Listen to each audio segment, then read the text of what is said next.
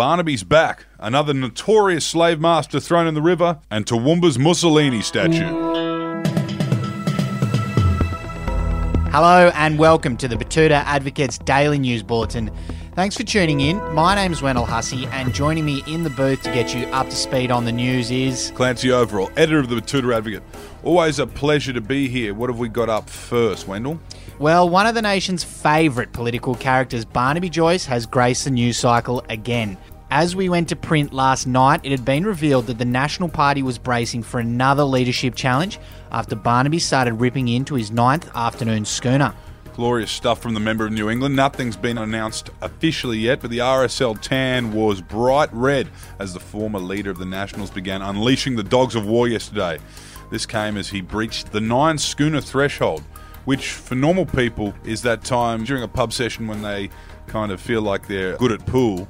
But with Barnaby, it leads him to think it's time to cause a bit of political chaos within his own party and jump on Twitter.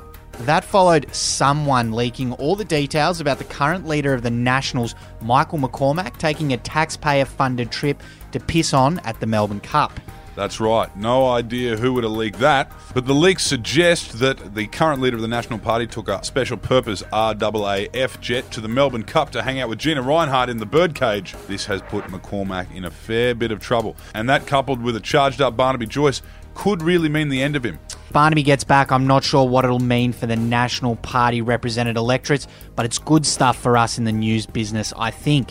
Back in town now, and we've got a big local story. A controversial slave master has been thrown into a canal. Yes, this was incredible. It happened down in Betoota's French Quarter today, right there in the CBD, when a group of activists threw an entire Nike outlet store into the Bajocki Canal. Nike, of course, has an appalling record of exploitation and sweatshops, so that's why they were targeted here. But it's worth explaining the scale of this. The store was some couple of hundred square meters in size, so it was quite an incredible feat that they actually managed to pick it up and throw it into the body of water. Yes, it follows weeks now of statues and monuments of slave masters and noted historical figures who did awful things being torn down and vandalised. Obviously, here in Betoota, the activists have taken to the slave master Nike and have given it the same treatment. I've got to be honest, I've never seen anything like it. Quite incredible. And moving on, we've got another notable statue story now. Toowoomba Council has defended its controversial Mussolini statue. Yes, this is where it starts getting into the where do you draw the line territory. The imposing bronze statue, situated in Queen's Park, was erected in 1934 to commemorate Benito Mussolini's 300th game for the Toowoomba Clydesdales.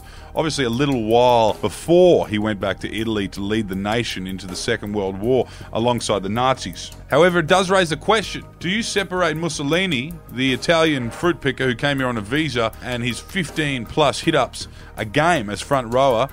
From the dictator who was also responsible for the Second World War, arguably.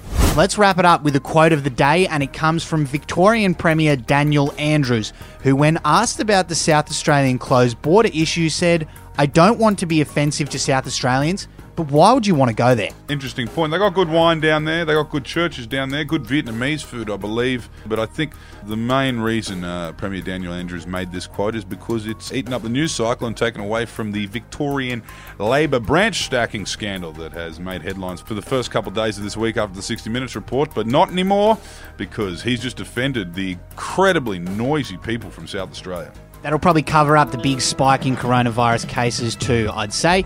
Anyway, that's all from us here today. We'll be back again tomorrow with all of the biggest stories from the Betoota Advocate. Until then, goodbye.